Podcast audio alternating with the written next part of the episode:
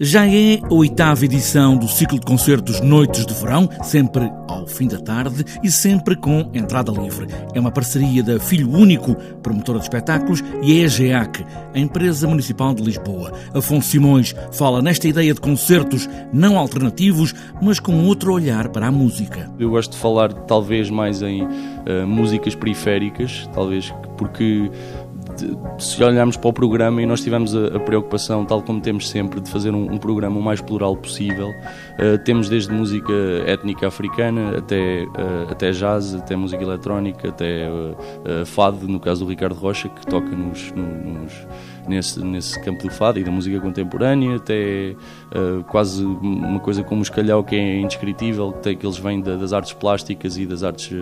visuais e do cinema e de experimental e que fazem uma coisa que é quase eh, performativa, não é? E que, que à base de som, porque nós trabalhamos som, até o Primeira Dama, que é um artista pop de, com 20 anos de Lisboa. Ser feliz era moda, até ser feliz ser moda para mim. Em agosto, os concertos de verão regressam ao Museu de Arte Contemporânea, no Chiado, mas agora em julho estão nos Jardins dos Corucheus, um lugar que começa agora a ser explorado. O ano passado vimos forçados a arranjar um espaço novo porque temos algumas contingências sonoras no, no Chiado, devido ao facto de existir um hospital em frente, então mudámos para o espaço século.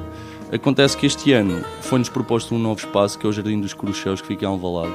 e nós aceitámos o desafio porque pareceu-nos que, que é, é, outra, outra geografia da cidade que está ainda por explorar e é um sítio que tem um historial de,